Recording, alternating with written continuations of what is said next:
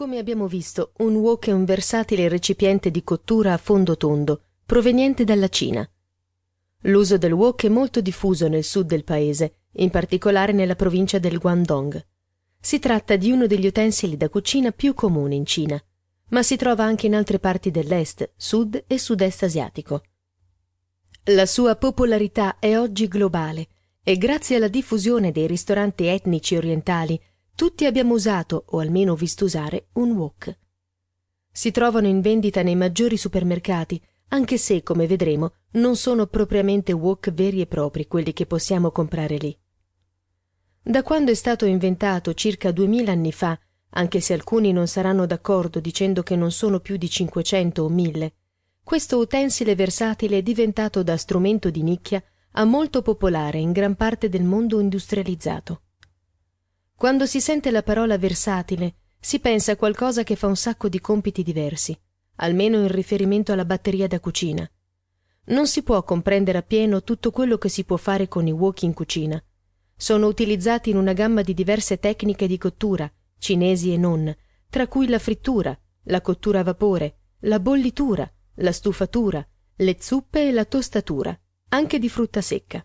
La cottura tradizionale nel wok avviene con l'ausilio di una spatola chiamata chan.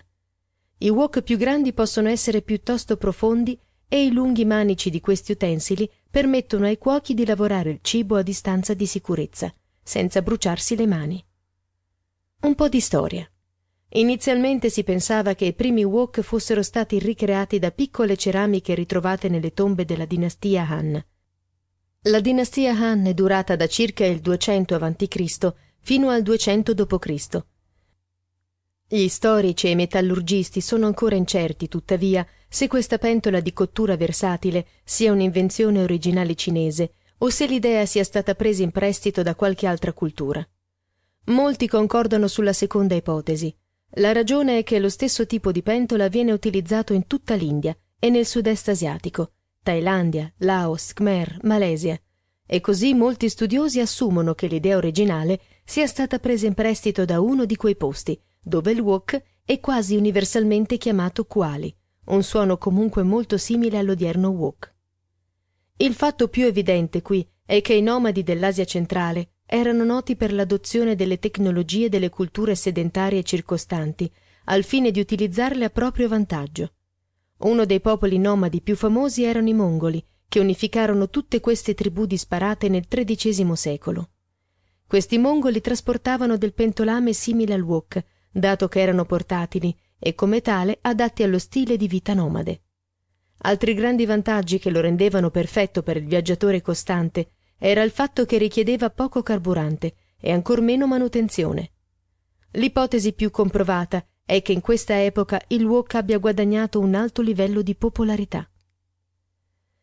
In Giappone è chiamato chukanabe, letteralmente pentola cinese. In Indonesia il wok è conosciuto come pengorengan o wayan.